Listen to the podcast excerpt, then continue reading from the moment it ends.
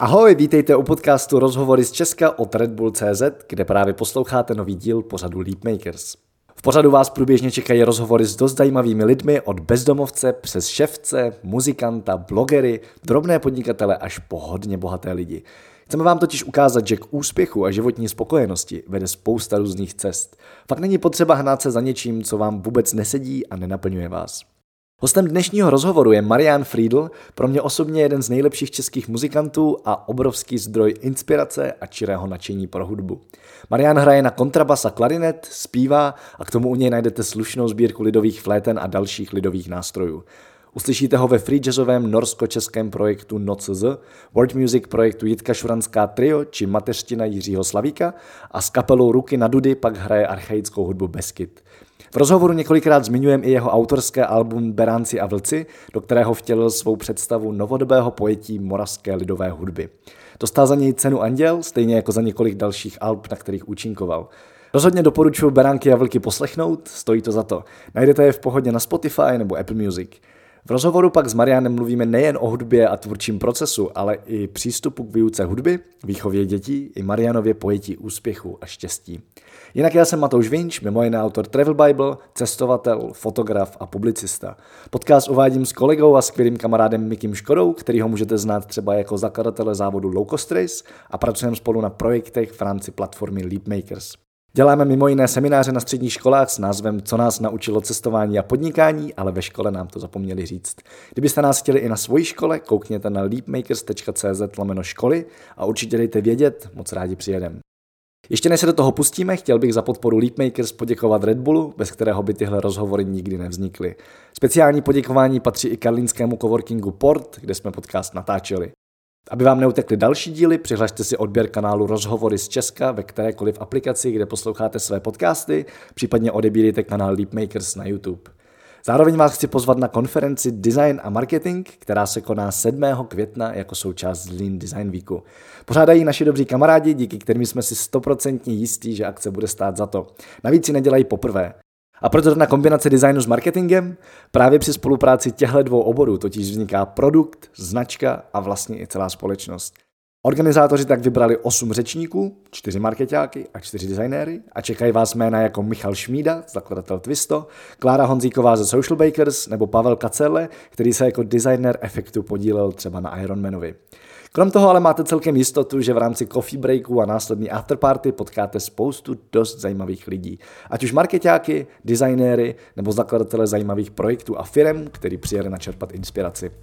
Pokud vás akce zajímá, určitě koukněte na zleandesignweek.com a kupte si svou vstupenku. Připomínám, že konference Design a Marketing se koná 7. května ve Zlíně. A teď už pojďme k rozhovoru. Ahoj, já vás vítám u dalšího dílu podcastu Lead Makers. Já jsem Matouš. Já jsem Miky, ahoj. A naším dnešním hostem je Marian Friedl. Asi nejlíp bych ho charakterizoval jako muzikanta. Ahoj Marian, vítej u nás. Ahoj, děkuji za pozvání. A myslím, že první otázku má tebe Miky, tak Miky do toho. Jednoduchá otázka na rozhřátí. Uh, Mariane, za co si poslední dobou nejvíc, nejvíc vděčný? Uh, to je, těch věcí je spousta. Já se každé ráno budím s tím, že vlastně si uvědomím, že jsem za něco vděčný. A když bych měl teďka něco vytáhnout úplně konkrétního, co je vlastně dost hmatatelné, tak uh, můžu z radosti oznámit, že se nám podařilo dostáhnout 100% v naší crowdfundingové kampani. A to i přesto, že ti, kteří se tomu věnují, tak říkali, že to je dost nevhodná doba teď rozbíhat zrovna něco, protože jsme to rozběhli vlastně na konci července a měli jsme to na tři týdny a cílová částka 90 tisíc. Nicméně už teď máme 105% vybráno, takže za to jsem velice vděčný a jsem vděčný všem, kteří eh, nám přispěli. Můžeš trochu přiblížit, co to vlastně je za kampaň nebo na co? Moc rád. Eh, to je kampaň, která se týká mého projektu, asi mého největšího projektu Beránci a vlci. Beránci a vlci znamená víc věcí. Je to jednak album, které jsme vydali u Indiscope a které získalo Anděla za rok 2017. Je to taky svita, která vlastně je zaznamenána na tom albu. Je to taky ensemble, který vlastně čítá na 25 muzikantů a zpěváků a teď je to nově i film, takže vlastně mám za sebou taky teďka tříměsíční natáčení filmu. No a s tímto projektem jsme se rozhodli, že bychom ho rádi předvedli v nějaké jako v nějakém pěkném místě a v nějakém větším městě, takže ho přivezeme právě do Brna 30. září. No a Eh, ten impuls ovšem vzešel z české televize, protože česká televize chtěla zaznamenat právě tady ten celý projekt, ale nenašli jsme vhodné prostory v rámci koncertů, které už byly naplánované, tak jsme si řekli, dobře, tak my to uspořádáme. V pěkném prostředí, prostě eh, s dobrým zvukem, s plátnem, které potřebujeme i k tomu filmu a tak. No a zavolal jsem svému dobrému kamarádovi, řediteli Jazzfestu a ptám se ho, Vildo, kde bys nám doporučil to předvést? A Vilda říká, Sonocentrum. Ovšem Sonocentrum je prostě opravdu jeden z takových těch nejprestižnějších koncertních prostorů, který v Česku máme a je taky dost drahý. No, takže jsme museli rozběhnout kampaň a na základě ní se vlastně teprve rozhodli, jestli na to máme, jestli to jsme schopni zvládnout, eh, jak finančně, tak teďka už začíná převažovat spíš ta organizační stránka věci, aby jsme to utáhli. Takže 39. v Sonocentru od 6 hodin bude teda se provozovat ta naše Svita, Beránci a vlci i s filmem. Bude to vlastně, my tomu říkáme moravská premiéra, protože my jsme to poprvé provedli na jednom festivalu ve Frýdku, což je hned těsně za moravskou hranicí ve Slesku, takže to byla sleská premiéra. A teď bude tedy velkolepá moravská premiéra a po ní bychom rádi hned provedli nějakou eh, zahraniční premiéru. Hezky. Já myslím, že se k tomu albu ještě vrátíme, ale bych se vrátil teď k těm rozehřívacím otázkám. Jako rozehřál se dobře. rozehřál se dobře. Mě ještě zajímá, jestli si teď vzpomeneš na nějaký zážitek, něco, nějakou drobnost, která tě fakt zahrála u srdce. No, něco úplně běžného, každodenního za posledních pár dnů. Mm-hmm. Moc mě zahřála jedna věc, která se přihodila včera. Eh, já mám tři děti a pochopitelně, že eh, jsou pořád v kontaktu s mými hudebními i aktivitami, které nejsou přímo jako zaměřené na praktickou stránku hudby, ale já se zabývám hudbou prostě teoreticky a takhle. Jinými slovy vlastně eh, furt se všechno kolem mě točí kolem muziky a spousta muzikantů se kolem mě vyskytuje a dějí se různé takové jako zvláštní aktivity, které jsou spojené i s médií a tak. A moje děti samozřejmě u toho pořád jsou a pochopitelně bych rád jim jako zprostředkoval tu hudbu nejenom jako jakési zaměstnaní tatínka, ale že to je vlastně strašně krásná věc si zamuzicírovat a tak. A e, občas k něčemu takovému i dochází doma, ale byl bych taky rád, kdyby moje děti občas i hráli na něco. A současně zase moje jako svobodomyslná podstata je proti tomu, abych je k něčemu nutil. Takže vždycky mě potěší, když pak jako přijde některé z těch mých tří dětí a řekne, že si chce zahrát nebo že chce něco vědět a tak, protože to mi připadá nejlepší. Jo, prostě mám toho taťku, který to dělá, tak on do mě pořád nehučí, abych taky něco dělal, ale prostě vidím, jak to dělá a když chci, tak se ho jdu zeptat. A jedna stránka mých aktivit vlastně je taky svázaná s takovými archaickými nástroji z tradiční hudby z Beskyt, hraju taky na eh, různé typy píšťal. Některé z nich si taky, jsem si sám vyrobil, ještě v dobách, kdy těch výrobců nebylo tolik a prostě mi to hodně zajímalo, tak jsem, a měl jsem taky prostor na to v životě, abych si je vyráběl, takže vlastně jenom za čas se do něčeho taky pustím a tak a zase ty moje děti to vidí. A teď se dostávám k tomu, eh, o čem byla ta otázka, co mě tak potěšilo. A mě potěšilo, že včera právě přišel ten můj kluk, já mám dvě holky a jednoho kluka a je mu je sedm a přišel za mnou s tím, že bych si chtěl strašně udělat píšťalku. Že? Takže jsem mu říkal, dobře, tam v rohu zahrady je bez, vem si pilku, odřeš, přines, budeme dál pokračovat. No a po kousíčkách vlastně e, skutečně nakonec to dopadlo tak, že večer měl hotovou píšťalku, kterou si vlastně z 90% udělal sám. Tak to mě teda potěšilo velice. To věřím. To je hezký. Co tě aktuálně úplně nejvíc baví nebo fascinuje. Jo? Asi chápu, že jasně pořád dobíhá a ještě se dál rozvíjí všechno kolem beránku a vlků. Ještě něco dalšího, co tě teď hodně baví? Už jsem to taky naťuknul, hodně mě baví e, moje děti, hmm. protože e, to samozřejmě se špatně vykládá někomu, kdo teda děti nemá, ale je to prostě taková jako úplně zásadní změna v životě, která eh, nastane u toho člověka, prostě i tím, že oni ten svět vidí jinak a mm, mají i jiné představy. A u nás vlastně, a to mě fascinuje, mm, my se pokoušíme o jakousi jako výchovu k demokracii u nás doma. Dokonce bych řekl, že to je vlastně jakási podoba přímé demokracie kterou teda na základě mých zkušeností bych plošně nedoporučoval. Protože my máme veliký problém se dohodnout v pěti a v pěti tisících nebo v pěti milionech nebo v 50 milionech eh, kdyby ta demokracie byla vedena takto, jako u nás v rodině, tak by to bylo nemožné.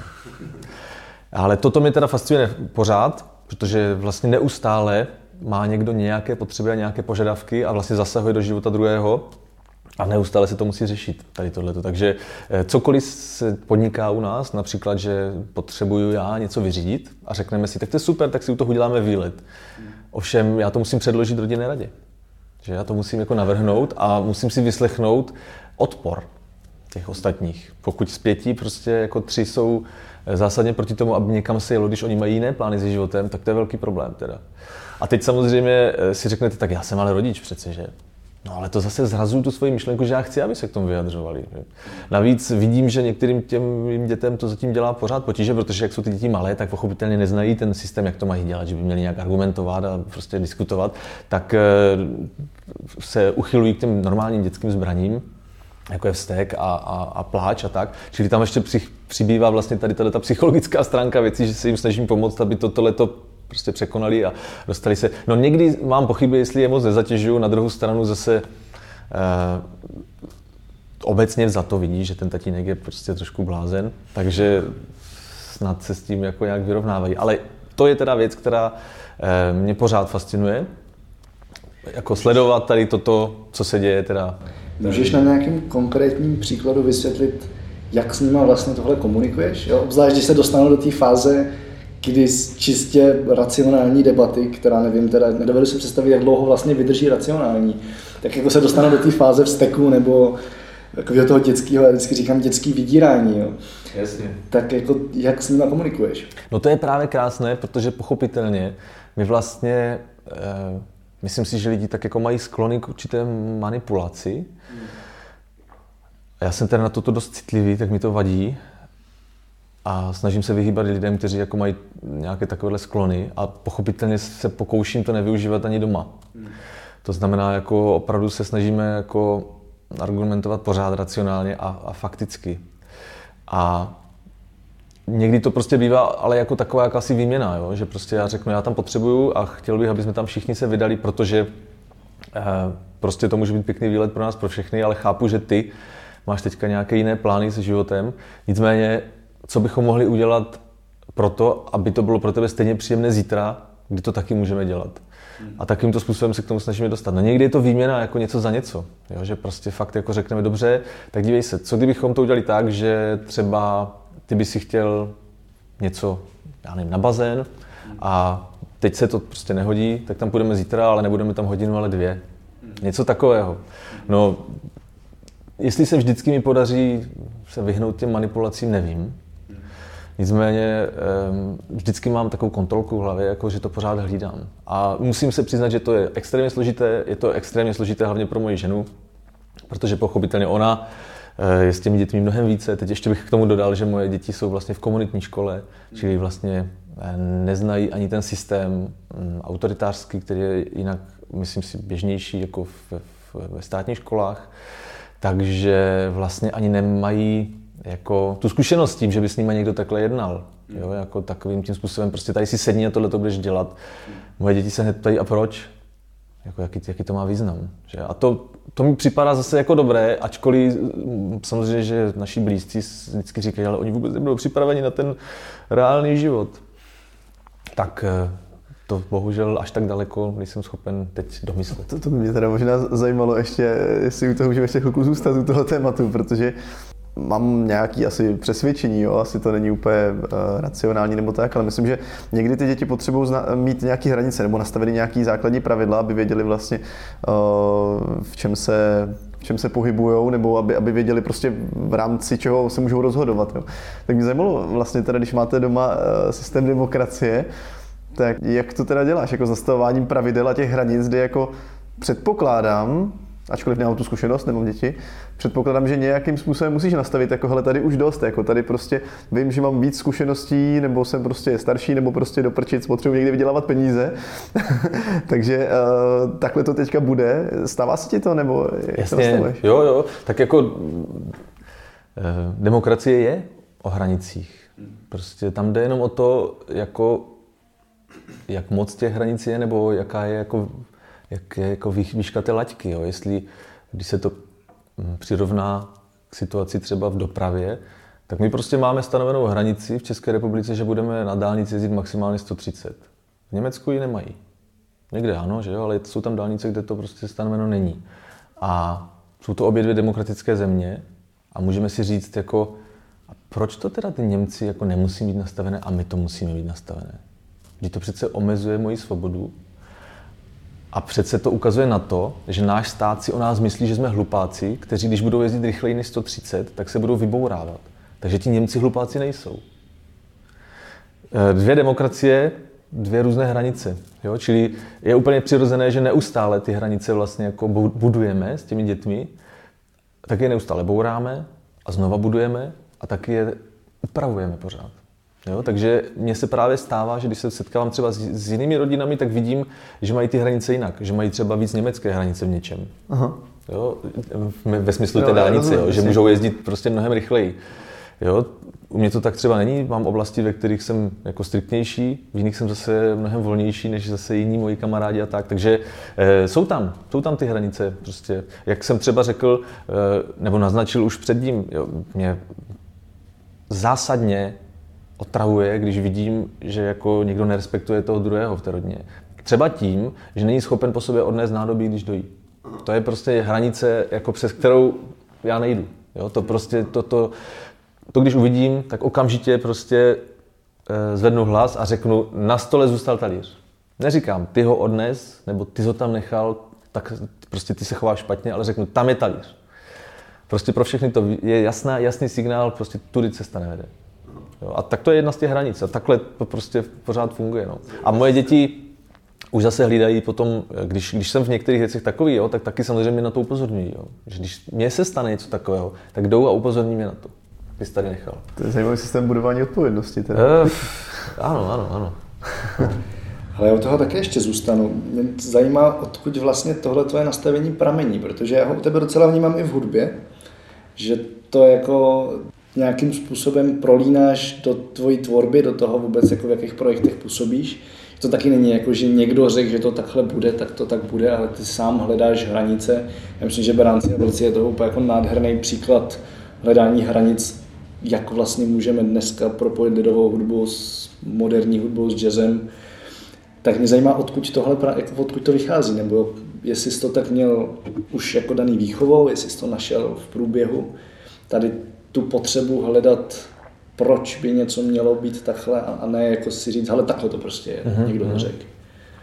Já s tím mám spojené dvě vzpomínky. Ta jedna vzpomínka je, že já jsem část svého dětství strávil v takovém úzkém údolí v, Češky, v Češnických Beskydech a tam prostě slunko vycházelo pozdě a brzy zapadalo. Hmm. Jo, prostě tam tak, takový jako ten eh, věnec hor, který, který opravdu jako lemuje celé to údolí a já si pamatuju, že mě fascinovalo, já jsem tam byl úplně od malička, prostě u mého dědy a s ním vlastně, protože jsem byl nemocný, tak jsem tam hodně s ním býval, on potom se mnou chodil taky po těch kopcích, protože zapisoval do, do map eh, prostě do katastrálních map domy, takže jsme to tam jako tak procházeli už od úplně raného dětství. Ale já si vzpomínám, že v jednom okamžiku jsem začal mít uh, velkou touhu jako zjistit, co je za tím kopcem. Mm-hmm. Nevím, kde se to vzalo. Prostě najednou jsem to v sobě měl, ale neměl jsem ještě odvahu. Jo, těžko říct, kdy se to objevilo, to, to nejsem schopen říct, ale neměl jsem odvahu se vydat, protože moji rodiče si myslím, že spíš mě drželi jako zpátky a vlastně jako uh, a tím se dostávám k té druhé vzpomínce. Ta druhá vzpomínka je vlastně spojená s tím, že vlastně v mém životě došlo k nějakému přelomu eh, jako společenskému a to je prostě revoluce v 89 kdy vlastně já jsem těch prvních deset let zažil teda vlastně v tom komunismu a ta druhá půlka potom, nebo po, tě, po těch deseti letech se to přehouplo do nějakého jiného světa. A já si opět vzpomínám, jak to bylo pro mě šokující. Strašně šokující, že vlastně to, co bylo předtím, mělo nějakou podobu, nějak to fungovalo, něco mi lidé říkali a najednou se začalo mluvit úplně o těch věcech jinak. Prostě to bylo jinak všechno. Takže já jsem cítil, že se stala nějaká jako velká věc a že vlastně jsem dlouhou dobu žil pod jakousi manipulací a, a jako bylo mi jako z toho špatně, jo? Že, že se to stalo. To si pamatuju, že, že vlastně mě to strašně šokovalo a řešil jsem si to vlastně potom v průběhu toho dospívání, jako když něco slyším a něco mi někdo říká, je to skutečně tak nebo to tak není, protože já jsem přece v prvních deseti letech taky pořád něco poslouchal, furt mi někdo něco říkal a vlastně to pak bylo úplně jinak. Že? Takže mě vlastně pořád zajímá tady tohleto, jako nějaká ta hranice, která je nějak vytvořená a jako jak, co je za ní. Jo? Dozvím se tam něco nového, nebo bude to odpovídat tomu, co je před tou hranicí. Takže asi odtud možná pramení tady tyto dvě zkušenosti. Jednak tahle ta fyzická, jako, že jsem prostě byl v tom prostředí těch, těch kopců, které slonili ten obzor a já jsem chtěl vědět, co je za ním. A opravdu jsem potom, když jsem začal už být jako víc, eh, prostě, že jsem si dokázal prosadit, co jsem chtěl, tak jsem prostě přišel za rodiče a řekl jsem, já se jdu podívat prostě na kopec, já chci vědět, co tam je. A Jo, řekl jsem třeba, jdu na tenhle ten kopec a rodiče mi řekli, to je daleko, tam nedojdeš. To zní celý jak nějaká dobrá metafora prostě. Jako, jasně, jasně, oni mi řekli, že tam nedojdu, to přece není možné. Já jsem řekl, no, já tam ale opravdu dojdu. Ne, tam nemůžeš dojít. No tak jsem pochopitelně šel. Že možná kdyby mi řekli, ne, to je jasně, že tam dojdeš, to je hnedka tady nahoře. Ne, ne, ne, prostě naopak mi řekli, že tam nedojdu a, a vypadalo to, že i věří tomu, že tam nedojdu. No, tak jsem tam došel. No, viděl jsem to, co je za tím kopcem, ale zjistil jsem, že za tím kopcem jsou další kopce. Takže když jsem se vrátil, tak jsem řekl, já jdu teďka na tenhle ten kopec. A šel jsem zase dál. A tak prostě jsem objevoval zase další kopce. A vlastně tyto eh, jakési hranice a překonávání těch hranic mi potom provázelo i dál, protože jsem potom si tuto metaforu vlastně dokázal představovat i v dalších svých činnostech. Jo, když jsem šel, šel studovat na vysokou školu do Prahy, to byla pro mě strašná meta a chtěl jsem vědět, co je za ní. Že? Nebo když jsem se začal zabývat jazzem úplně zcela vážně, no tak to, to byl jeden kopec za druhým, který bylo potřeba slést, abych se vůbec dostal na trošku nějakou úroveň a, zah- a měl možnost zahrát si s dalšími muzikanty. No ale teď už to strašně komplikuju. Prostě někde odtud se to bere. Děkuju. To je zajímavé. A když to teď vezmu zpětně, máš pocit, že to, co vlastně zažíváš s rodinou, že to nějak ovlivňuje i tvoji hudbu potom? Protože mi to jako přijde, i to, co říkáš o té rodině, vlastně jako, já jsem muzikant, že? takže trochu vím, jak to funguje. A mně to přijde jako krásná metafora i té muziky. Jo, to, co si popisoval o rodině, tak vlastně jako muzikanti jsou jedna velká rodina a vlastně mám pocit, že to funguje velice podobně. Jo, jo. Já bych to spíš řekl naopak, jako, že, že mě ty moje zkušenosti z hudby hodně ovlivňují v tom, jak jako pracuji vlastně s tou rodinou, protože já jsem to dokonce kdysi i, i zmiňoval při jednom svých veřejných vystoupení, že jsem tam prohlásil, že bych si přál, aby ta rodina fungovala jako jazzová kapela, ve které vlastně jako všichni se snaží hrát tak, aby tomu druhému se hralo lépe. Jo, protože prostě naším cílem je hudba. My chceme, aby nakonec byla hudba. A jedno, jestli ty hraješ tak nebo onak, prostě to, co, o co nám všem jde, je, že nakonec bude hudba. A přitom chceme, aby si se choval individuálně. Že? V jazzové kapele prostě jako nás nezajímá, že Pepa a Franta a Honza hrají úplně stejně. To nás vůbec nezajímá. Jako, nás zajímá, jak hraje Pepa za Pepu a Franta za Frantu. Ale když hrají pak dohromady, tak výsledkem musí být hudba. Což ale neznamená, že hrají stejně. A toto právě jako je něco, co se snažím do té rodiny eh, vlastně pořád projektovat, ačkoliv teda vlastně eh, ty děti moje jsou dost malé, takže ty výsledky uvidím až za dlouho let. Nicméně ano. A pokud se ptal na to, jak mě ovlivňuje jakoby ta rodina v té hudební sféře, tam mě napadá jedna jako důležitá věc, že dokud člověk nemá ty dětská, nemá tu zodpovědnost a třeba i takovou jakousi touhu fakt s nima jako něco podnikat a být s nima, tak má spoustu času na to, aby se eh, rozvíjel, připravoval, a potkával další lidi a vlastně podstupoval nové a nové nějaké výzvy a tak. Když tu rodinu člověk má, tak tady toto se musí hodně omezit. Nebo aspoň pokud to dělá jako já, jo, že prostě já jsem takovou nabídku neměl, ale kdybych dostal nabídku, že mám na rok odejít do New Yorku a jakože sám, bez rodiny, tak bych tam stejně nešel. A, ale to je jenom jako hypoteticky, jenom to tak jako uvádím. Tím chci říct, že eh, vlastně musel jsem extrémně všechno zefektivnit, i v té hudbě. A někdy se jí smířit s tím, že fakt jako nejdu úplně připravený, jak bych, jak bych třeba chtěl. Že i tu hranici najít jako by vlastně toho, kdy, kdy je to fajn, jako, eh, kdy to mám dobře připravené všechno a, a vlastně jako tak, jak si i racionálně uchopené, tak to někdy může být na škodu, že vlastně člověk fakt potom hm, hraje hodně vlastně věcí připravené, eh, hodně racionálně nějak jako hm, zpracované a že se tam vlastně ztrácí trošku jako ty emoce, o které třeba mi hodně jde. Jo, a takhle, když fakt eh, tu pozornost má víc ještě zaměřenou sem, do těchto sfér a vlastně mu to bere hodně té pozornosti, no tak se musí spolehat hodně na nějaké hluboce uložené věci, které jsou v tom člověku. Tak možná, že v tomto smyslu mi ta rodina zpětně jako ovlivňuje. No, což možná by možný, moji muzikanti prostě řekli, že se to projevuje především tak, že hůř hraju. Ale nevím, neptal jsem se na to. A nebo, nebo líp možná. Nebo možná líp, já nevím, no. je to možné. No. Ty jsi mi tam nabih uh, k jedné mojí další otázce. Vlastně ta otázka je víceméně, co tě drží v Čechách, ale chtěl bych to spíš rozvíst. Uh, Předpokládám, že jako přiš, přišla ať už nějaká možnost nebo jenom nějaká tvoje myšlenka, nějaké rozhodnutí uh, zůstat teda v Čechách a nejít třeba někam do zahraničí, protože je to prostě tady malý rybníček, ještě, ještě ty máš jako dost uh, úzký zaměření, vlastně ne, ne, nehraješ prostě pop music, takže to, takže uh, mě zajímalo, co tě tady vlastně drží a jakým, uh, jakým způsobem možná probíhalo to rozhodování tady zůstávat nebo zůstat. Já bych to jenom trošku možná upřesnil, že to moje, to moje zaměření není zas tak úzké, protože těch projektů mám celou řadu a jsou dost různorodé. Mimochodem jsem taky tři roky hrál v popové kapele.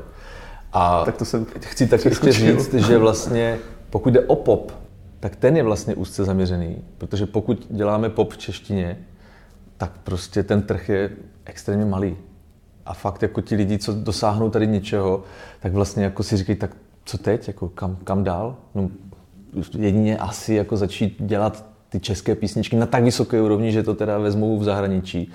A nebo jako začít eh, v nějakém jiném jazyku, ovšem zase v jakém a tak. Jako. Jsou samozřejmě případy, kdy vlastně vidíme, že někteří interpreti i v těch svých jazycích, které nejsou úplně celosvětově rozšířené, nebo ne, nebo ne tak moc jako třeba angličtina, takže dosáhnou nějakých úspěchů, ale uh, u, u českého interpreta zatím o ničem takovém nevím. A myslím si, že tam můžeme narážet i na nějaké takové jako problémy, o které jsou spojené s tím českým popem, že on se pořád jako teprve vlastně jako dostává z nějakých těch uh, uh, z nějakého svého stavu, prostě z té historické danosti, takže než se vyšvihne fakt jako na nějakou lepší úroveň, aby třeba i česká písnička v češtině jako zabodovala někde, to možná ještě bude hodně dlouho trvat. Tak to jenom, jako abych uvedl to na pravou míru, co je teda úzké zaměření nebo není úzké zaměření. A co se týče jako zůstání eh, v Česku, hmm, já jsem se vlastně jako ne, ne, zatím jako nemusel rozhodovat, já jsem byl na stáži v Rakousku, kde se mi bylo velmi a vlastně jsem se vracel jenom proto, abych tady dodělal eh, školu, protože když jsem já ještě byl na vysoké škole, tak eh, vlastně nebylo to rozděleno na bakaláře a magistra. A když člověk nastoupil na pětiletého magistra, tak to byl závazek na pět let. Že kdyby to bylo možná tehdy už rozděleno a já bych měl za sebou toho bakaláře, tak bych pravděpodobně pak pokračoval ve studiu v Rakousku, kde se mi moc líbilo. Ale prostě pragmaticky jsem odešel zpět. Eh, potom vlastně další nějaké takové rozhodnutí, kde být nebo nebýt, bylo, jestli zůstaneme v Praze, anebo se vrátíme domů, že, do nějakého zázemí. A v podstatě šlo o to, kde vybuduju teda nějaké zázemí pro tu svoji rodinu, abych vlastně ty moje aktivity, které nejsou vázané na tu lokalitu, mohl potom podnikat kdekoliv ve světě. Že? Ale pro mě bylo primární, aby když ta rodina bude mít svoje zázemí, no taky nebude vadit, když já prostě na měsíc někam odjedu. Jo? Takže šlo o to, jestli se mi to podaří zbudovat v Praze nebo ne. No, a mi bylo jasné, že to bude dost komplikované v Praze, takže jsem odešel tam a netušil jsem, jak komplikované to bylo. Jak to komplikované bude tam a skutečně to bylo dost složité. A nicméně eh, bylo to nějaké rozhodnutí. Takže když se narodila dcera, moje žena taky přišla za mnou do Prahy, žila tady, eh, vlastně pracovala i v Praze. A když se narodila dcera, tak jsme museli toto rozhodnutí udělat a řekli jsme si ne, vrátíme se na východní Moravu a zkusíme tam zbudovat prostě nějaké zázemí. Co se týče teďka toho zahraničí, to znamená, já jsem se jakoby proto nerozhodl, že jako nikam nepůjdu. Naopak, my neustále s ženou přemýšlím nad tím, kam bychom odešli. Okay. Uh, I vlastně uh, kvůli té zkušenosti. Protože já mám tu zkušenost, že vím, jak to člověka nakopne. Když je v tom novém prostředí, eh, obklopený cizím jazykem i vlastně cizí kulturou. Rakousko je vlastně jakoby podobná kultura jako Česko, nicméně i tam zažije člověk vlastně odlišnosti eh, zásadní. Čili neustále se o tom bavíme, že kdyby nějaká takováhle možnost byla, to znamená sebrat se a odejít na nějakou dobu s celou tou rodinou, tak bych to vlastně rád využil už proto, abych toto zprostředkoval těm mým dětem. Eh, je to zase fuk, prostě pak, až se moje děti, až moje děti vyrostou a rozhodnou se, tak si to třeba eh, zažijou sami. Ale vzhledem k tomu, že my vlastně jako jsme zaměřeni i na to domácí vzdělávání a na nějaký takovýhle jiný trošku přístup k tomu vzdělávání, tak si říkám, že jako učení se zkušeností je to nejcennější učení a proto mě napadá neustále tady to, že si říkám, že vlastně by se mi to líbilo, kdyby nějaká taková nabídka přišla nebo byla ta možnost, tak se prostě třeba na rok opravdu někam odstěhovat do zahraničí a tam žít. Jiná otázka by byla, jako kdyby se mi zeptal, jestli uvažuji nad tím, že bych jako do konce života někam jako se, se přestěhoval. Nevím, to si to zatím vůbec nedokážu představit, takovouhle alternativu. A vlastně nad tím přemýšlím jedině ve chvíli, kdy se potkávám eh, s lidmi, kteří třeba do zahraničí odešli, Eh, ještě třeba za starých časů, občas někdy, když jezdívám hrát do zahraničí, tak samozřejmě, když se tam objeví česká kapela, tak nás potom kontaktují eh, emigranti, dost často lidé po roce 68, kteří odešli. Dneska jsou to teda vlastně už zralí lidé, kolem 60 let. A jejich vlastně, to, to, to nejčastěj, nejčastější, s čím se jako setkávám, je vlastně jakási, jakýsi sentiment Jo, že vlastně najednou jim to začíná chybět, protože dokud je v tom, člověk v tom produktivním věku a řeší spoustu věcí jiných v životě, no tak, tak mu to tak jaksi jako ne, asi nepřijde. Ale potom, když už ty děti odejdou z domova, už sami oni mají tu identitu hm, postavenou na té nové zemi, i na tom novém jazyku, na té kultuře, tak ti to vlastně staří rodiče eh, si začnou řešit to, že jsou tam vlastně jako sami a že přece to bylo takové nebo onaké v té zemi a když tam jezdí na ty návštěvy, tak obnovují zase ty kontakty a tak. Takže eh, asi to je možná i komplikované jako mm, pro ty lidi, kteří se takto rozhodnou opravdu někde zbudovat novou existenci v nové zemi. Nicméně může to být i tak jako obohacující, když se někdo rozhodne z nějakého důvodu eh, tam zůstat, může to být taky fajn. A já se tady vrátím do Čech, nebo spíš na Moravu protože ty jsi jeden z těch, který se velmi aktivně zabývá folklorem a mě zajímá teda za prvý, jak se k němu dostal a co tě na něm vlastně učarovalo. A pak na to ještě navaž, navažme tady jako tou světovou souvislostí, protože mně vlastně přijde, že český folklor se skoro nikam nevyváží. Jo, že jako my tady známe folklor třeba keltský, známe tady možná španělskou hudbu, známe tady jako maďarský cymbálovky, ale když vlastně nepočítám Japonce a Korejce, který skrz Dvořáka a Janáčka znají moravský folklor, tak jako moravský folklor se do světa nevozí. Mě pak bude zajímat i jako proč a co s tím, ale prvně, jak se k tomu dostal ty? Je, to je takové velké téma. Omlouvám rovnou, že to musím vzít trošku ze široka.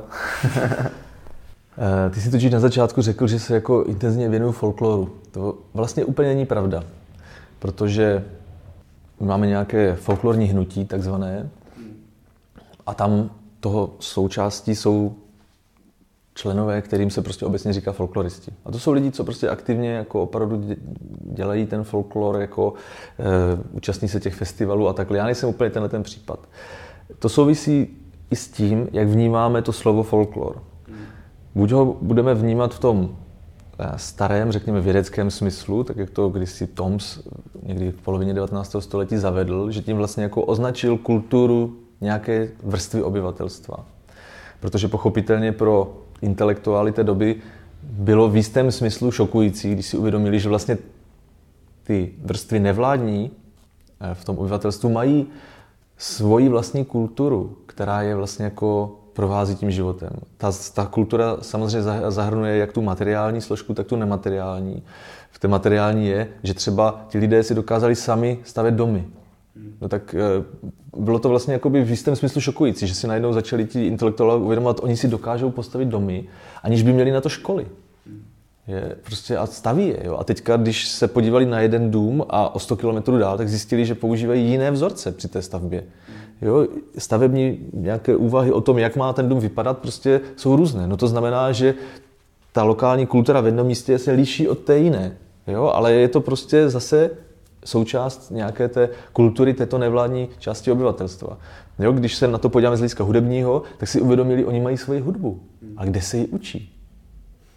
Jo, to je, a najednou je to začalo šokovat. A pak prostě se objevil tento termín, který toto zastřešoval a říkal, tady tohle tomu budeme říkat folklor. To je to, co tento lid zná nebo umí.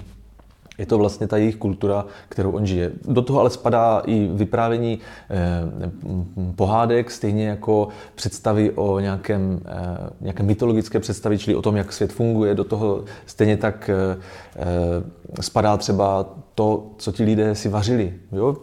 Měli nějakou specifickou kuchyni svoji, která se lišila od toho, co bylo na zámku. A tak podobně. Jo? Tak jenom chci říct, že tohle je teda ten folklor v tom eh, vědeckém smyslu. Ten pořád existuje.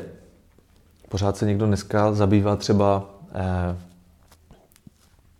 tím, co si lidé vyprávějí. Jo? Vznikla třeba taková sbírka eh, povídek, která se jmenuje Černá sanitka. Jo, a to je prostě, co si lidi jako vyprávějí mezi sebou, jako nějaké příběhy. My jsme dneska dokonce vlastně v takovém stavu, kdy eh, se určité povídačky šíří extrémně rychle. Jo, a prostě se to stává normálně součástí našeho běžného uvažování, aniž bychom jakoby přemýšleli tím, odkud se to bere. Jo, někdy to může být i nebezpečné. Já, tak já, dobře, tak se vrátím k folkloru jako z hudebního hlediska. Eh, to chci říct, že pak se na to může podívat jako na folklor jako žánr hudební žánr třeba. To je potom úplně něco jiného. To je potom oblast, která je vlastně žánrem stejně jako je rock žánrem nebo jazz svým žánrem. Má to svoje e, nějaké ustálené nástrojové sestavy, nějaké stylové charakteristiky, má to svoje festivaly, má to svoje přední interprety, má to svoji osobitou historii, tady tenhle ten žánr. Je. Má to své vydavatelství třeba taky. Jo? Tak eh, že jo, a já jsem jenom začal tím, že jsem řekl, že vlastně nejsem úplně tady tohleto součástí. Jo. Čili vlastně toho součástí, eh, být součástí folkloru v tom smyslu vědeckém jsme všichni. To prostě pořád nějakým způsobem něco takového existuje. Eh, co se týče toho žánru, tak v něm jsem nějakou svojí částí, ale vlastně se pohybuju zase na nějaké takové zvláštní hranici mezi eh, nějakým folklorem a world music. Tam to říkám z toho důvodu, že vlastně tam jsem si zvolil takovou nějakou specifickou část a ta se dotýká právě archaických hudebních nástrojů. Eh, mě prostě od malička fascinovaly hudební nástroje a tím, že jsem vyrostl v tom prostředí Beskyt, tak tam se běžně hm, setkáte, když půjdete do galerii nějakých jako hm, výtvarníků, kteří jsou inspirovaní něčím lokálním, tak tam běžně uvidíte hru na nějaké staré nástroje. Nejčastěji jsou to nějaké píšťaly. Eh, o píšťalách a o pastýřích s píšťalama se dozvídáte na nějakých eh, cedulích třeba, které informují o nějakých lokalitách, v knížkách se o tom píše a tak dále. Čili mě vlastně jako zajímalo tady toto, kde, se, eh, kde jsou ty staré nástroje, o kterých se můžeme dočíst v knížkách, vidět na obrázcích. Eh, ty jsem začal hledat. A vlastně ukázalo se, že to je úplně okrajová věc, že v té době, před těmi 20-25 lety, kdy mě to začalo zajímat intenzivně, že vlastně to vůbec jako nikdo nezná. Už teď mluvím o té naší části eh, českých, nebo spíš moravskosleských Beskyt, aby byl přesný. Českých ve smyslu státním. Eh, no a tak jsem se vlastně jakoby eh, začal zabývat tady těmi nástroji. A ty mě pak vedli dál a v podstatě celou dobu, co, co jakoby se zabývám tady tím, tak se zabývám jakousi folklorní alternativou. Proto pak vznikla kapela, která se jmenuje Ruky na Dudy, která je přímo zaměřená na staré hudební nástroje a staré styly hry. Je to něco, co eh, vlastně pro běžného folkloristu je zpočátku dost těžko poslouchatelné, protože prostě si říká, jako co to je, protože eh, ta podoba té současné moravské tradiční hudby je úplně jiná.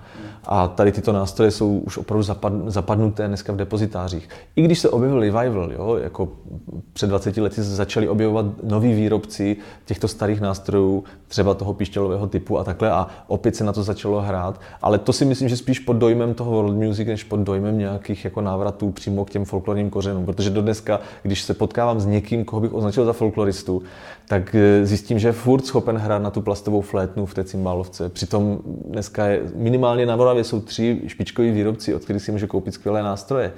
E, vlastně ty, ty dřevěné, ty, které mnohem silněji jsou svázané i s tou lokalitou, jo? není to Yamaha prostě.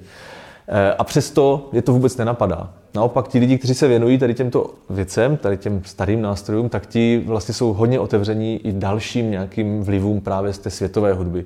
A tady chci jenom říct, že není to nic zvláštního, jo? že se vlastně ty revivaly těch hudebních nástrojů taky objevují právě i v jiných kulturách. Já bych tady připomněl prostě zrovna třeba v oblasti jakési keltské hudby eh, Alana Stivella, který vlastně jako eh, začal hrát na keltskou harfu, kterou obnovil tu hru. Že a byl to obrovský boom v době, kdy on s tím začal. Čili jako není to nic, nic zvláštního, děje se to vlastně i v různých jiných končinách. Vždycky se tam musí někdo objevit, kdo prostě řekne, já to teďka začnu hrát. A třeba i vlastně už v té oblasti více world music než, než toho folkloru. Nicméně i mě pozývají normálně na běžné folklorní festivaly a normálně tam zahraju.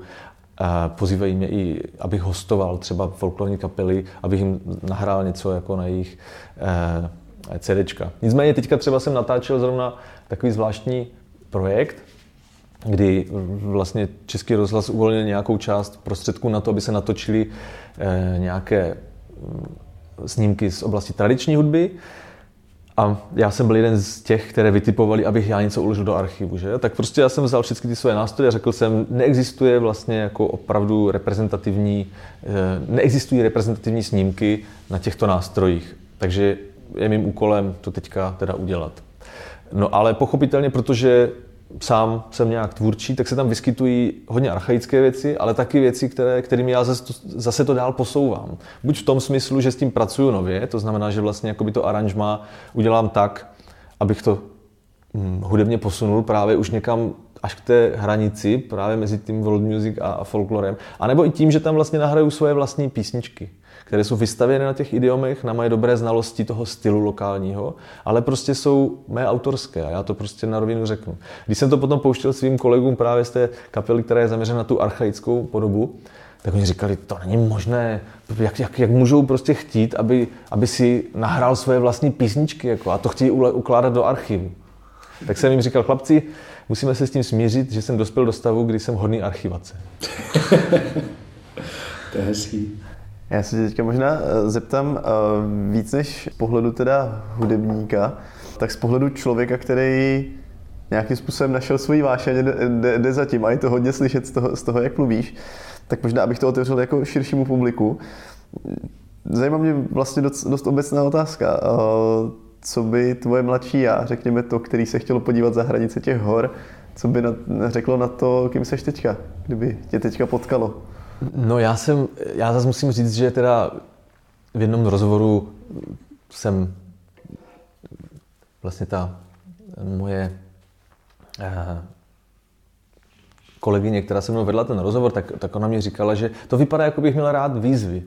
Se říkalo, no, já ale potkávám lidi, kteří opravdu jako za výzvu považují úplně něco jiného, než to, že začnete hrát jazz. jo, jakože třeba lozí po těch slacklinách a já nevím, prostě podnikají různé takové šílenosti.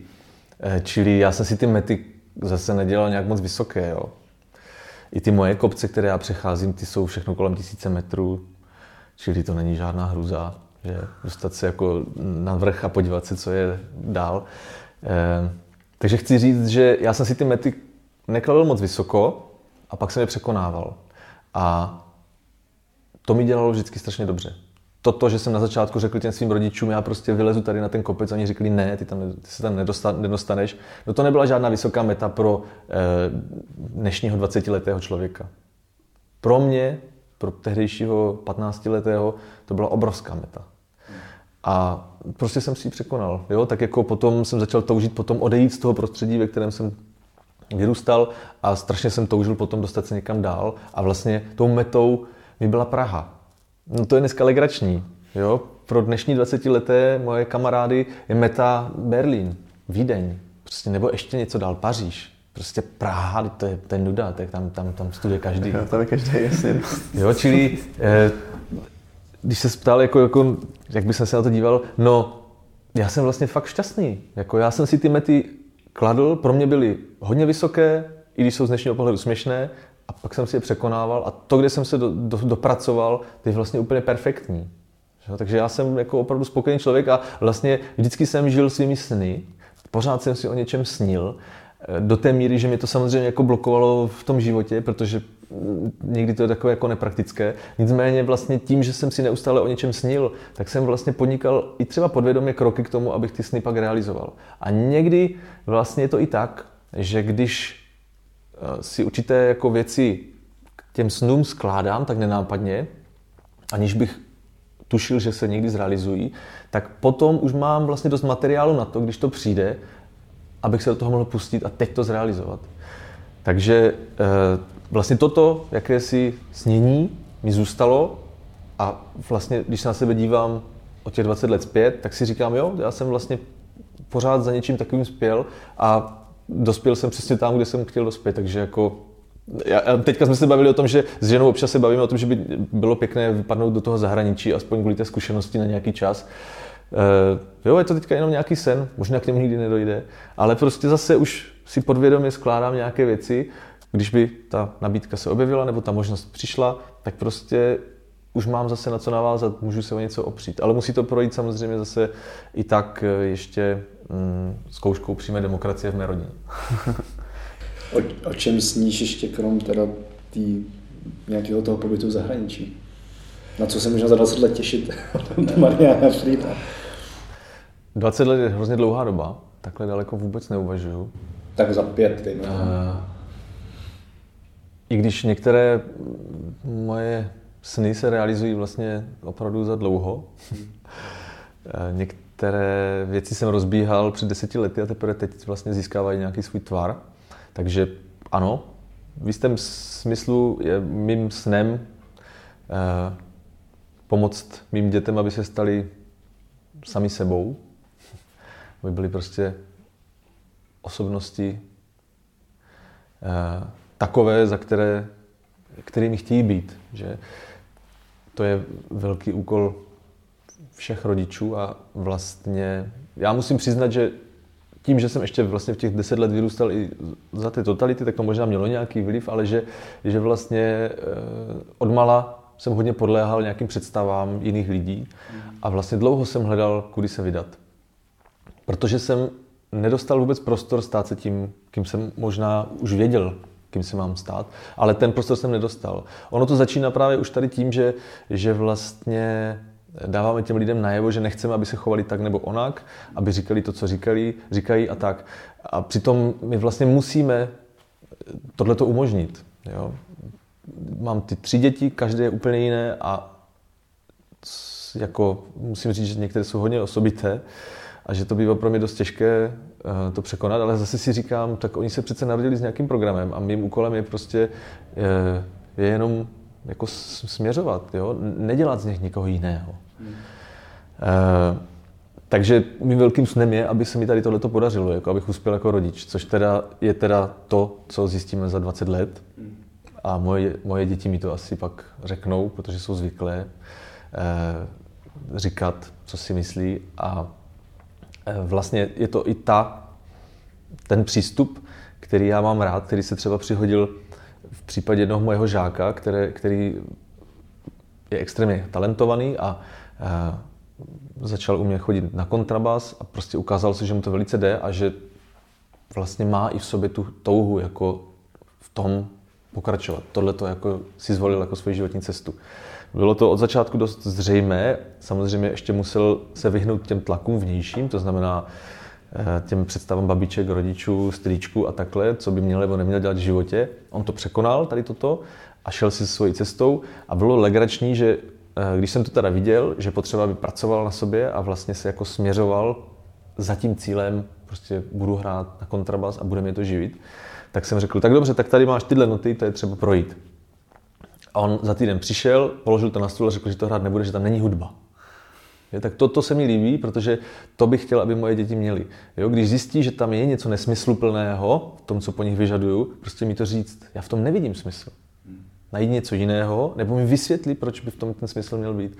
To tež je vlastně, když já přednáším na univerzitě a a vlastně začínám ty své přednášky tím, že těm lidem řeknu, já prostě nebudu tady si zapisovat čárky, jestli tady chodíte nebo ne. Pro vás to musí být smysluplné. Pokud to smysluplné není, tak sem nechoďte. A když zjistím, že tady nechodíte, tak já odcházím, protože jsem pochopil, že pro vás nejsem smysluplný, tak přece tady nebudu jako zaclánět, ať tady jde někdo, kdo něco smysluplného nabízí.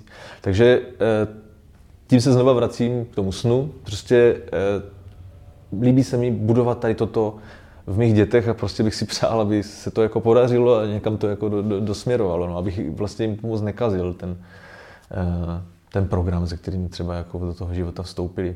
No, pak jsou právě takové ty nějaké krátkodobější sny nebo takové jako drobnější sny, méně abstraktní, jako je třeba, jo, že mám nějaké plány, co bych chtěl vydat, jakou muziku, eh, že bych chtěl třeba vydat eh, svoji dizertaci, mám i nějaké takové jako plány o nějakých spolupracích s nějakými muzikanty, které by se mi třeba líbily na nějaké mezi, mezinárodní bázi a tak dále. Mezitím se realizuje spousta jiných drobných snů, které jsem zase už měl dříve a teď se k ním právě dospělo, takže vlastně se neustále něco děje a já si neustále i s ním a mezi tím realizuju ty sny, které už zase dospěly do toho stavu, že je možné je zrealizovat.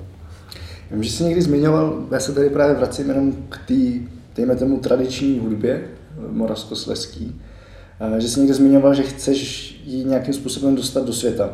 Jo? Asi na bázi e, tvé, nevím jestli říct, jako jestli říkat album Beránci a Vrci, nebo vlastně jako co, jak, jak to pojmenovat.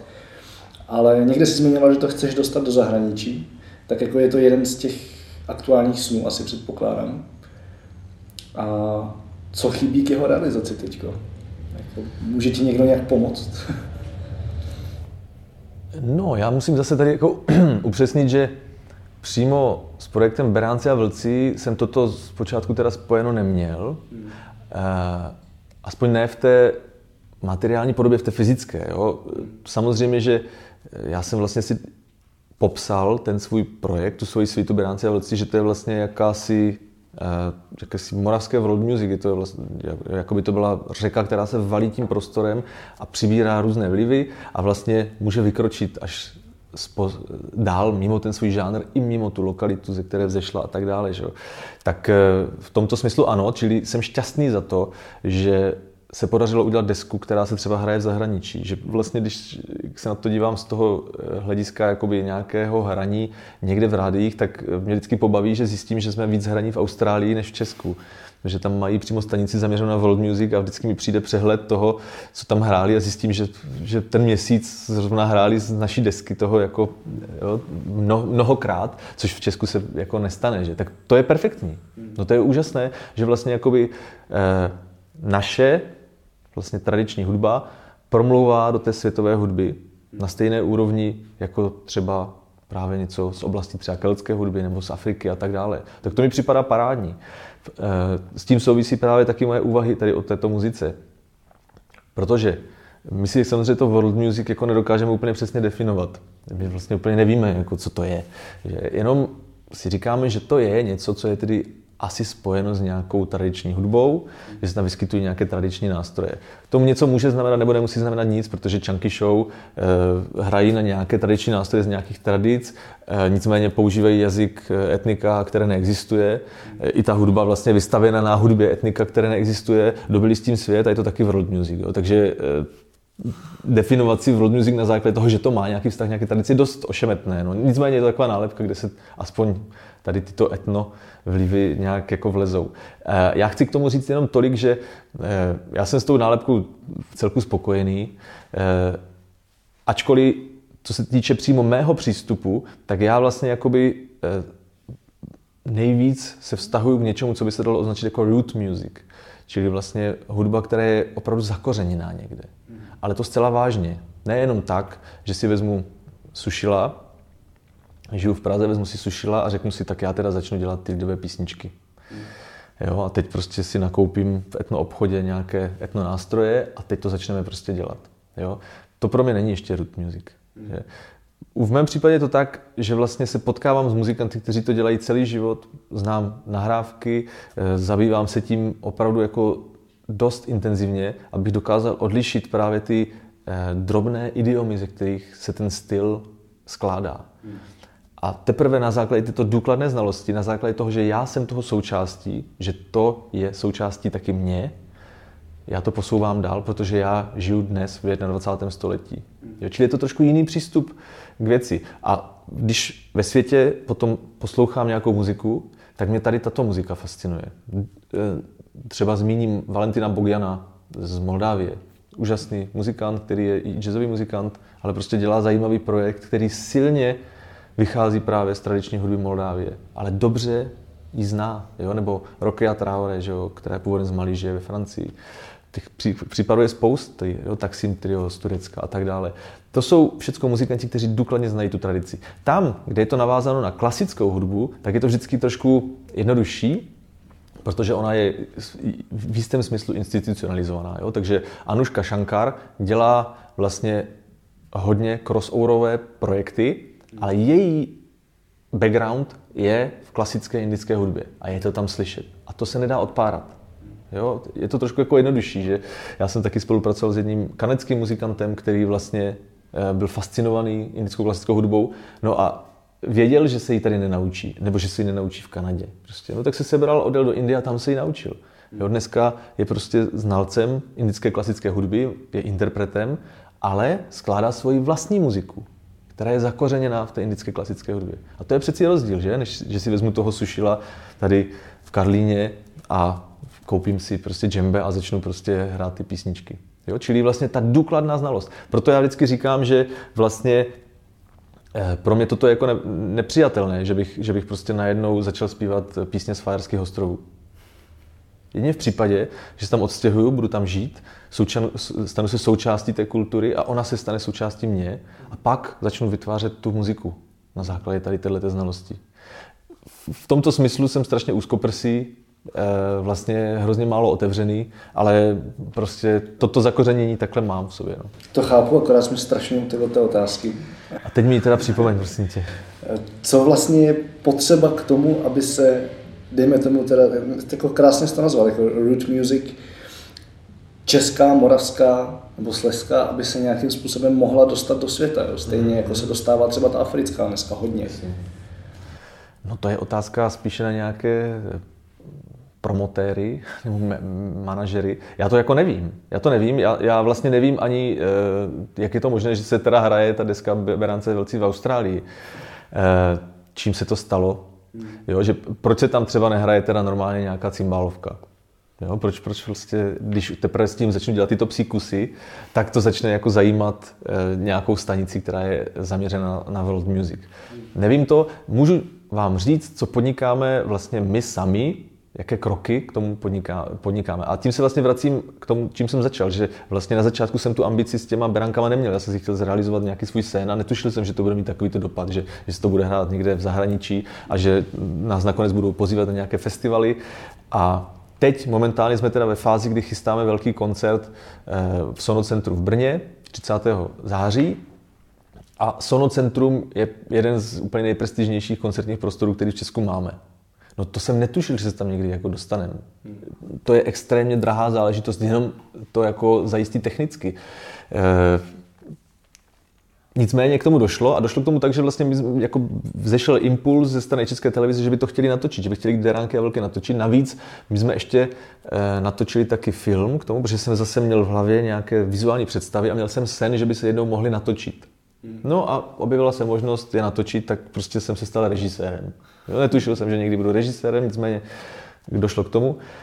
A máme teď takový komplexní projekt, ve kterém vlastně máme tu svitu, máme tam ten ensemble, máme ten film a to všechno se dá dát vlastně dohromady a objevila se ta nabídka té české televize, že by to chtěli zaznamenat, No to je perfektní nápad. No a v kapele máme taky mladé muzikanty, kteří žijí v zahraničí a ti řekli, ta muzika je úžasná. Prostě to se musí dostat za hranice. Oni tu zkušenost mají, protože tam trvale žijí, žijí všichni tři v Rakousku a jsou to mladí muzikanti, kterým je kolem 23 let.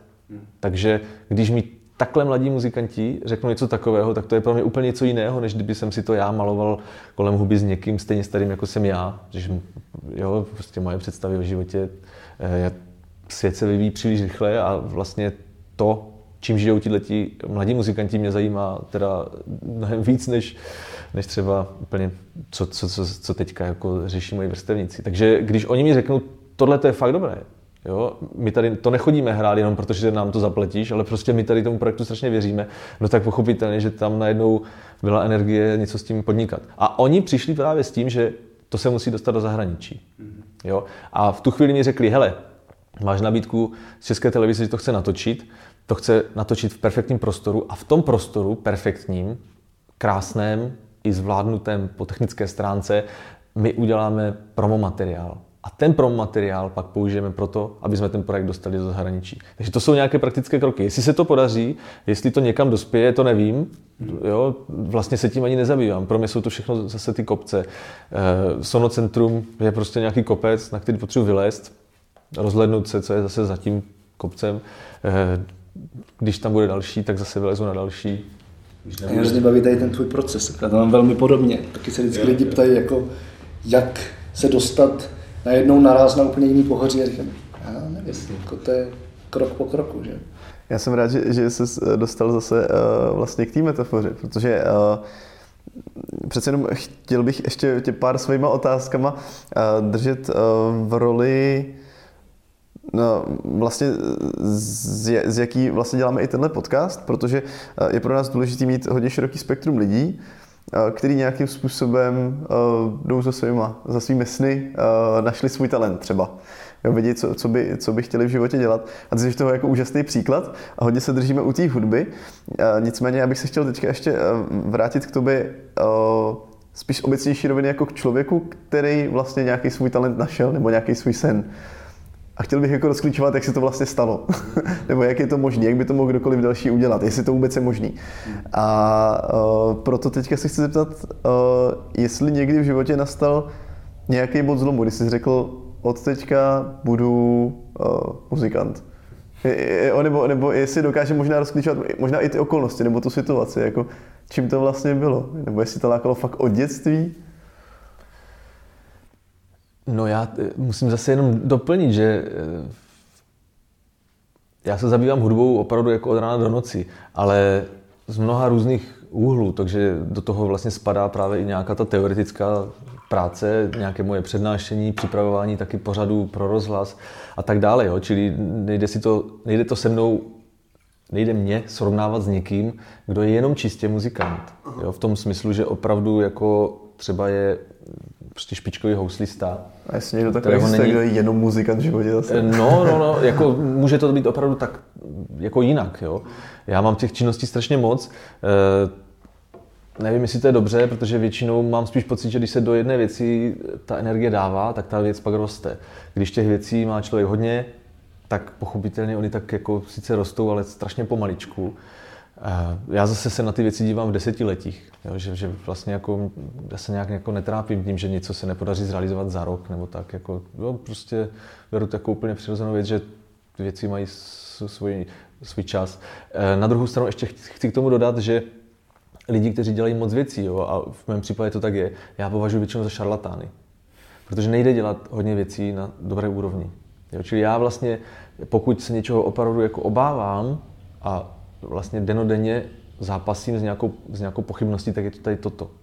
Abych v těch různých oblastech odevzdal aspoň na nějaké úrovni kvalitní výsledek. To je něco, čím se strašně trápím a vlastně nedokážu s tím vůbec nic dělat, protože prostě mám to teďka nastaveno takto a musím odevzdávat jo, nějaké výsledky v různých oblastech, dost často v absolutně šílených časových limitech. Takže eh, se musím hodně spolehat právě i na nějakou intuici a na něco, co už člověk prostě má jako v sobě, nějakou jako praxi a tak, ale kdybych si mohl vybrat, tak bych to dělal jinak. Ale ty se ptal na to, kdy jako dojde k nějakému tomu zlomu. Já si vzpomínám, že jako děcko, eh, já jsem právě vyrůstal tam částečně v těch, těch, těch, těch Beskydech s tím dědou a to, to byl muzikant. A prostě eh, jeho jsem viděl jako vesnického muzikanta, který hrál s vesnickými muzikanty a mně se to strašně líbilo. A oni mě začali brát mezi sebe a vůbec mi nedávali žádné noty. No, oni prostě věřili tomu, že já, já se chytím. A tato důvěra byla tak fantastická, že tu jsem si uložil jako něco, prostě s čím pořád jdu do života. Problém je v tom, že pak jsou právě kolem ty vazby těch blízkých, ty, kteří vám začnou vykládat, co máte nebo nemáte dělat. A to šíleně člověka znejistuje. Takže já jsem absolutně už potom nevěděl, čí jsem. A nevěděl jsem, kudy se vydat. A vlastně jsem se hodně trápil. Pak jsem šel i na konzervatoř, na které jsem vlastně vůbec se necítil dobře. A když jsem potom se dostal do té Prahy, eh, kde jsem strašně toužil odejít z toho prostředí, které mě teda šíleně svazovalo. Já už jsem cítil, jak mě to tam jako ničí a vlastně, že tam nemůžu zůstat déle eh, na té severní Moravě. A potřeboval jsem právě z toho vypadnout, takže nějakou, na nějaký ten kopec, tak jsem odešel, odešel do Prahy a řekl jsem si, že už nikdy nebudu hrát.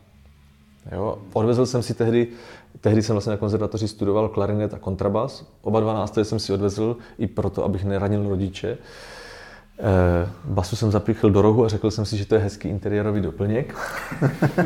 Klarinet jsem zasunul hluboko do skříně a řekl jsem si konec mojí hudební kariéry, prostě byl to omyl. No. Že vydrželo mi to, jako rok jsem opravdu nehrál a pak jsem zase se začal vlastně k tomu vracet a už jsem si ale hledal, jako, co chci já v té hudbě dělat. Co se chci já skrze hudbu dovědět, s kým, jak se chci zbudovat přes tu muziku. Že já vlastně delší dobu už mě fascinoval jazz a tady jsem měl k tomu perfektní příležitosti, protože tady byli muzikanti, hodně se tady hrálo, takže jsem se tímto směrem začal vydávat. A použil jsem ten jazz v podstatě na začátku jako terapii, abych vůbec sebe sama znova našel. Jo, čili tady se vracíme zase k tomu, k těm mým snům o těch dětech a takhle. Prostě já jsem si myslím, sám podléhal hodně různým tlakům, které ti mý blízci jako na mě měli a vlastně mě to znejistilo strašně. Takže jestli to chápu správně, tak vlastně na začátku tam byla určitá náhoda. Ano. To, že vlastně tě jako děda vzal mezi muzikanty, ale vlastně si tam viděl nějaký silný vzory, nebo já to zkouším tak jako rozklíčovat do nějakého jako obecnějšího... Ne, tam je tam ten, ten pocit prostě, že si lidi zamuzicírují. To, to prostě, kdo, kdo to jako uh, pozná jako muzikant, tak potom už potom vždycky bude toužit. Jo? A když ještě je to spojeno s tím, že vám ti staří chlapi důvěřují a řeknou prostě, když se chytíš. Jo? A je úplně jedno, jestli ti to jde nebo nejde, no to je, to je něco neuvěřitelného. Jo? A já vlastně, když dneska učím v hudebce, tak, tak eh, k tomu se snažím vést ty moje žáky. Jo? Prostě, že výsledkem veškerého našeho úsilí, našeho cvičení je, že si spolu zahrajeme. Já vlastně chci, aby se dostali na určitou úroveň, aby jsme si spolu dobře zahráli. Jo? Tak ze všema pořád hraju a chci, aby měli ten pocit, který já jsem měl, když jsem hrával s těma starýma muzikantama v té vesnici. Nic většího, nic hlubšího vlastně v tom není. Jako muzicírování jako takové je vlastně e, samo o sobě ten cíl. Jo? Nic vlastně dalšího, není v tom ohromování davů ani vydělávání peněz, ale prostě to, že si normálně lidi spolu zahrajou. Co jsi teda vlastně šel studovat, když si se rozhodl hudbu úplně přestat dělat? Já vlastně nevím, co jsi studoval za vysoko, to mluvíš. No, já jsem odešel na studia etnologie. Mě vždycky zajímaly právě takové jako různé odlišnosti v kulturách a, a prostě, prostě nějaké takové ty vazby na nějaké tradice a, a vlastně i to překračování těch hranic prostřednictvím poznání těch druhých. Mm. Takže to mě hrozně přitahovalo a prostě tehdy se objevila ta možnost tady toto studovat, tak jsem si říkal, to je přesně ono a, a bylo to perfektní. Strašně jsem mm, tam byl spokojený eh, ne tou nabídkou přímo té katedry, protože ta byla dost v takovém transformujícím se stavu z těch let právě ještě totalitních do těch nových, ale tím, že panovala jakási volnost tehdy na té fakultě a já jsem si mohl ten svůj program poskládat dost uh, po svém. Protože tehdy ještě nebyl ani ten systém jako dneska, ten počítačový, že se všechno zapisuje do počítačů a kde se člověk zapíše, tak už tam prostě zůstane uvězněn. Tehdy to bylo prostě tak, že já jsem s tím indexem mohl chodit, kde jsem chtěl a když jsem se dohodl s tím vyučujícím, že to můžu u něho absolvovat, tak mi to potom zapsal. Pak jsem šel na studijně řekl, já to mám ale z úplně jiné katedry nebo z úplně jiné fakulty a oni prostě se rozhodli, že mi to buď uznají nebo neuznají. A tím jsem si vlastně začal vyskládávat ten svůj svět podle toho, co mě bavilo. Dokonce jsem se setkal s tím, popisovala to jedna vyučující někde z jedné uh, univerzity v Latinské Americe, že vlastně zavedli tento systém na univerzitě, na které ona učí, že se tam ti lidi nehlásí vůbec do žádných oborů. A vlastně postupně si budují tu svoji cestu Podobně, jako já jsem si ji budoval tady, když to ještě vlastně jako v nějakých mezích bylo eh, možné. No a takže to bylo super. Eh, ale bylo to skvělé i z toho důvodu, že jsem se tam potkal s, s výjimečnými osobnostmi. Myslím, že v Česku je dost málo známý profesor Leopold Pospíšil, což je jeden z emigrantů, taky vlastně protinacistický bojovník, potom antikomunista, který potom musel uprchnout, protože na něho byl vypsán trest smrti, nebo respektive prostě hrozil mu trest smrti a tak dále. A vlastně se etabloval v té světové elitě eh, kulturních antropologů. Prostě patří mezi stovku nejuznávanějších kulturních antropologů a já jsem se s ním setkal, když už mi bylo, já nevím, možná 85, hmm tak byste si řekli starý pán, prostě co nám tady může vykládat. To byl tak neuvěřitelný zážitek s někým takým se potkat, kdo srší takovou energii a má tak obrovské a hluboké zkušenosti, že jako setkání s těmito lidmi právě tohoto typu jako mě formovali úplně zcela zásadně. Jo, čili zase jsem si, jsem si i uvědomil, že vlastně součástí toho našeho vzdělávání je právě potkávání se s určitými osobnostmi, které na nás mají zásadní vliv. Že? Takže proto to říkám, když někdo když já někomu připadám nesmysluplný, nestrácet se mnou čas, najít někoho, kdo je pro mě smysluplný. Že další taková osobnost důležitá byl pro mě Vlastislav Matoušek, kterého jsem eh, tady v Praze potkal. To už bylo v době, kdy eh, bylo jasné, že jako ten můj směr bude etnomuzikologický. Takže já jsem si postupně vlastně přidával další a další nějaké z, eh, přednášky a směry, které se týkaly etnomuzikologie a vlastně jsem se tím začal zabývat jako dost, dost vážně, takže nakonec v podstatě jsem vystudoval něco jako etnomuzikologii, když to ten obor v té době vůbec neexistoval, ale eh, díky těm možnostem jsem ty jsi tady teď zmínil osobnosti. Je někdo, jako, kdo tě v životě fakt hodně naučil mimo tu školu? Chápu, že důležitou hru hrál ten dědeček a máš tam ještě někoho takového? No, ono se to nedá...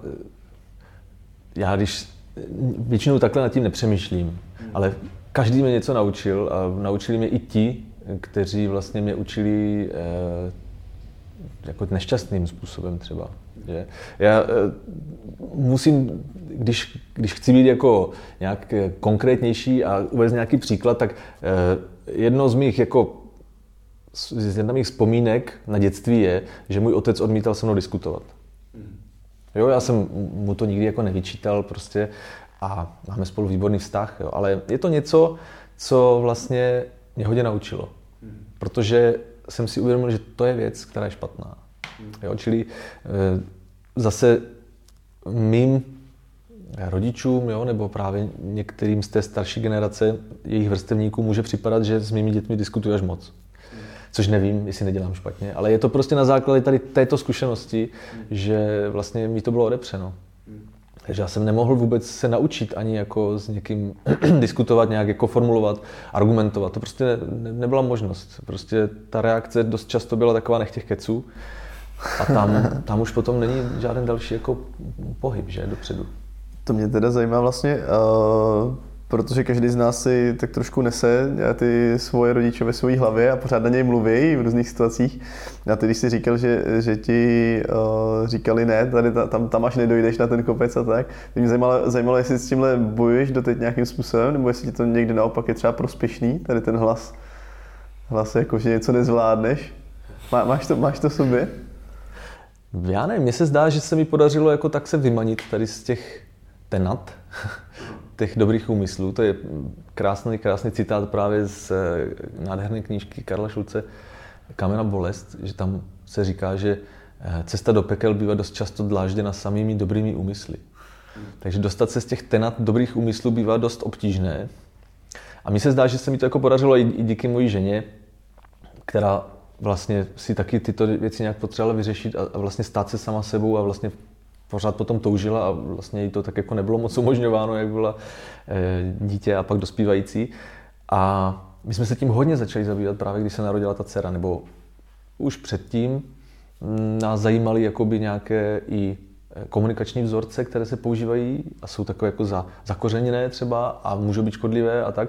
A prostě hledali jsme si nějakou cestu a našli jsme si takový směr, který, se, který byl tehdy populární před těmi devíti lety, když se dcera moje narodila. Ten směr se respektovat a být respektován.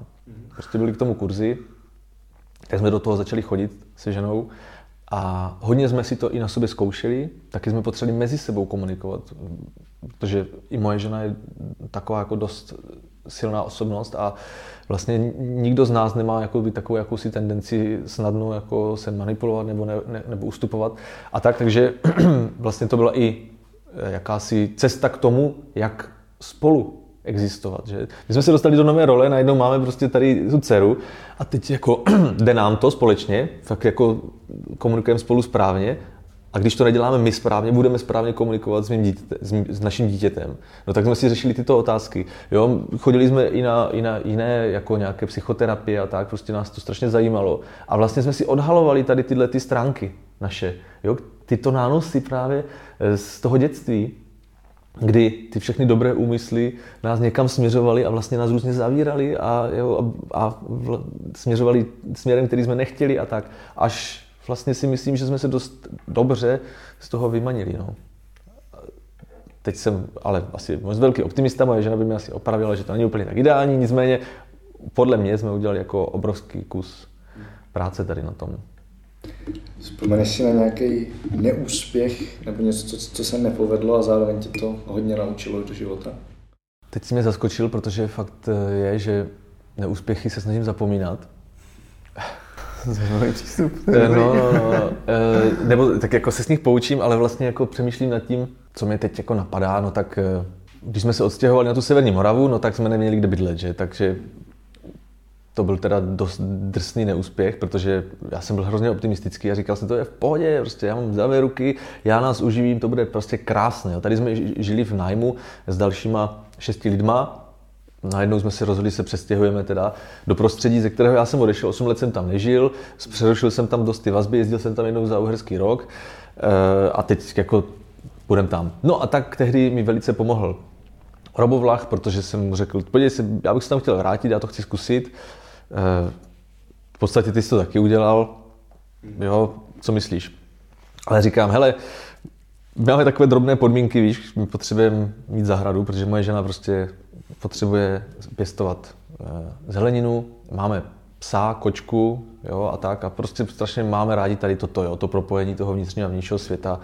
Jo, budeme hrozně nešťastní někde v bytě. Takže kdyby o něčem věděl, mi vědět. A on říkal, jo, hele, moje kámoška má ve Freelandě na Dostravici dům, a je dlouhodobě v zahraničí, ona vám ho pronajme, jo, to bude super. Takže takhle, protože Robo zná spoustu lidí, tak, tak, tak nás takhle propojil a bylo to perfektní, prostě strašný úspěch, jo? Ten, ten můj optimismus, jako jak jsem ženě říkal, to bude paráda, prostě přestěhujem se tam, něco budu dělat, nevím co, ale hlavně, jo, máme kde bydlet, je to super, prostě. Tak jsme naložili tu dodávku, odjeli jsme tam, nastěhovali jsme se do toho domu a byla na návštěvě hned první dva, tři dní, přišla na návštěvu kamarádka a říká, víte co, je to blbost, ale moje matka dělá na hygieně a dělá rozbory vody. Já tady udělám jenom tak jako, vezmu si vzoreček, jenom tak prostě, aby jsme měli jistotu. No, volala mi na druhý den, řekla, že to je plné nějakých fekálních bakterií, že to je asi prasklá e, žumpa.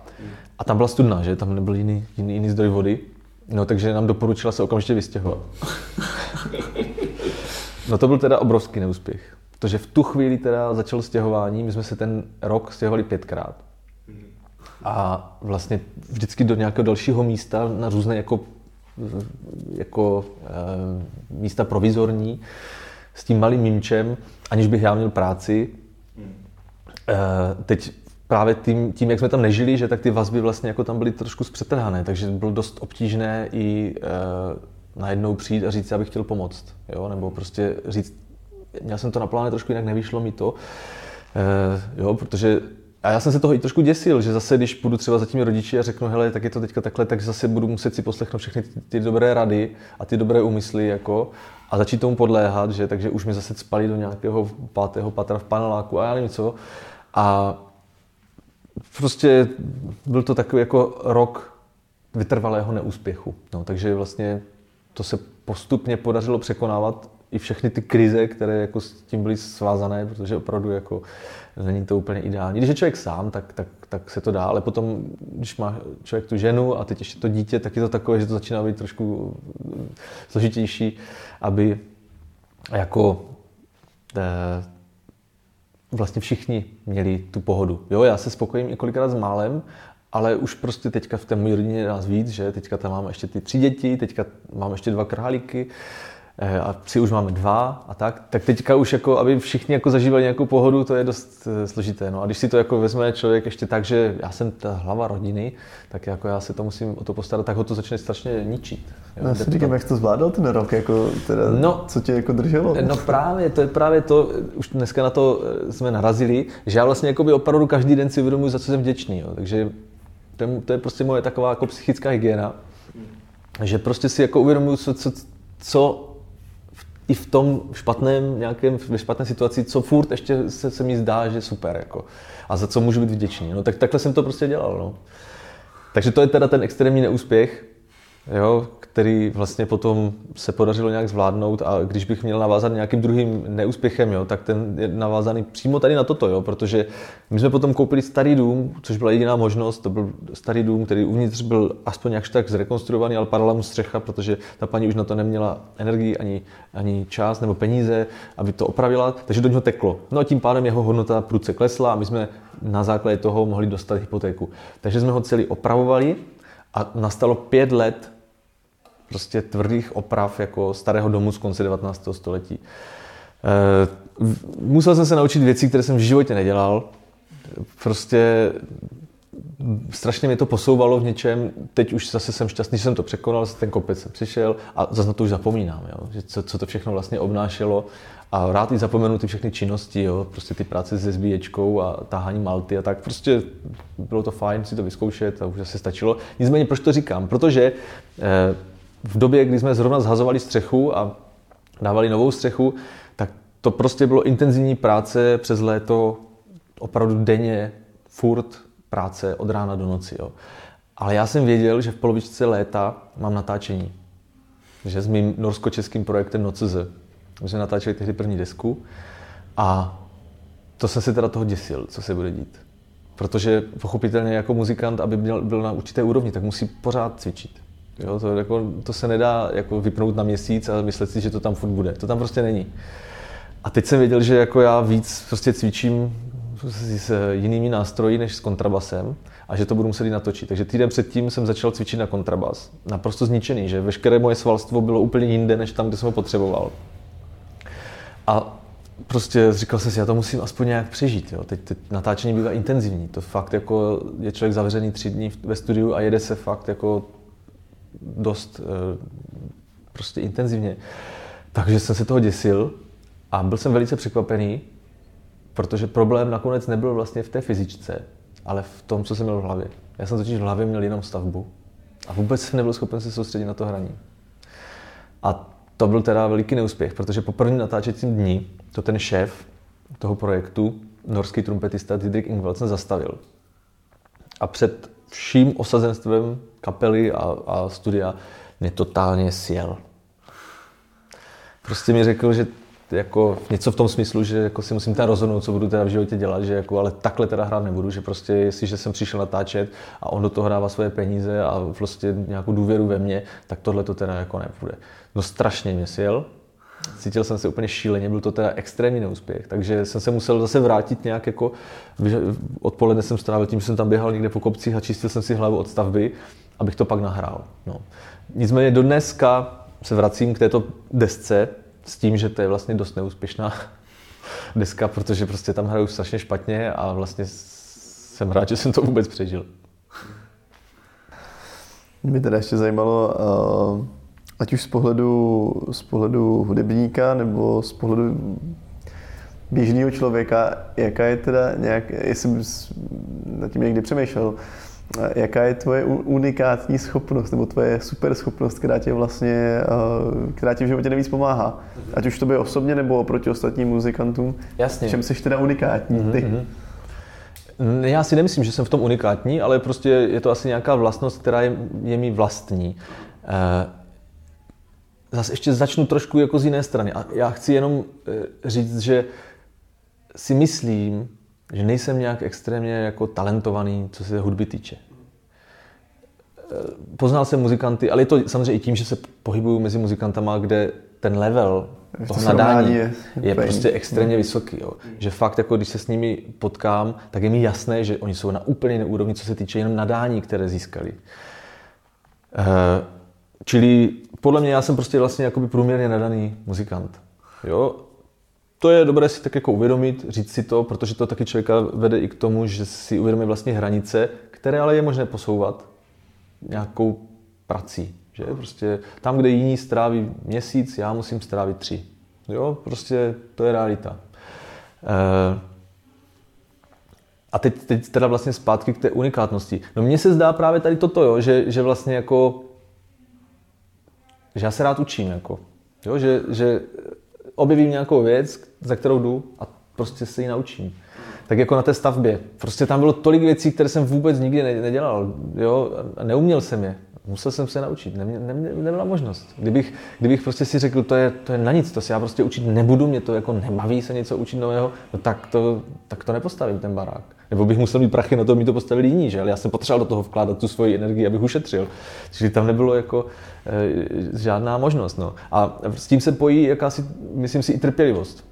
Jo, mě vlastně neustále zajímají nové e, i nějaké směry a nějaké nové i nástroje že vlastně pořád si přidávám další nástroje, které pak objevuju a snažím se nebýt nešťastný, když mi to hned nejde.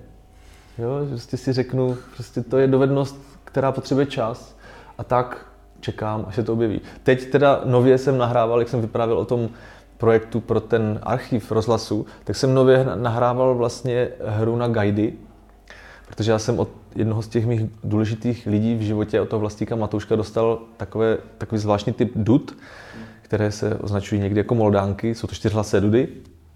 A já jsem to dostal darem eh, s tím, že na ně ale budu hrát. To bylo před ne, asi pěti lety. A já jsem prostě jenom to měl v hlavě, jo, mám to doma a je to potřeba. Bylo potřeba to taky ještě nechat opravit, takže tam něco sebralo tady to, tak jsem se vždycky vymlouval, když jsme se vlastníkem Matouškem potkali, že je to ještě zatím v opravě, čili až to bude, tak na to začnu hrát. No. Nicméně, když už jsem je pak měl, tak jsem na to zkoušel hrát a zpočátku to teda kladlo extrémní odpor. Tyhle ten nástroj. To je vůbec jako dudy jsou obecně jako dost eh, komplikovaný nástroj z mnoha hledisek jak jsem pochopil. A vlastně jsem se k tomu vracel jednou za dva měsíce třeba. Jo, a znova a po kousičkách. A teď, když se blížilo to natáčení, tak jsem úplně propadal zoufalství, protože jsem musel dělat jiné věci. Já jsem zrovna točil ten film a neměl jsem vůbec čas se na to připravovat. Že? Takže to bylo opravdu takové, jako že jednou za čas pět minut, tam deset. Jo? A takhle e, s vírou, že každá ta troška je dobrá. No a prostě pak jsem šel a prostě jsem to nahrál. Nenahrál jsem to s eh, takovým nadhledem, jak, jak bych to dokázal nahrát, kdybych se to mohl měsíc věnovat v kuse, ale nahrál jsem to. Jo, takže to je zase další věc, zase prostě, jo, je to, je, naučím se to, já se to naučím, pomalu, ale jo. Takže kdybych to úplně schodil eh, nejhorším možným zobecním, tak bych řekl, že si vlastně držíš optimismus, že to vlastně vždycky nějak půjde a že když ti něco nejde, takže se to vlastně naučíš. Jasně. Držíš optimismus. Je ale, to, ale, to slovo nebo? Jo, jo, jo. Tak jako, ten, ten optimismus je teda jako zrádný, jo, protože uh, já jakože je dobré, když ten optimismus je racionální. Jo. Já jsem fakt někdy až moc velký idealista. Někdy, někdy právě jako vlastně tak jako říkám, že se trošku obávám, jestli celá řada vlastně Židů neskončila v koncentračním táboru právě pro svůj optimismus, protože prostě si řekli, že to takhle nemůže přece skončit. To prostě není možné, aby něco takového nastalo.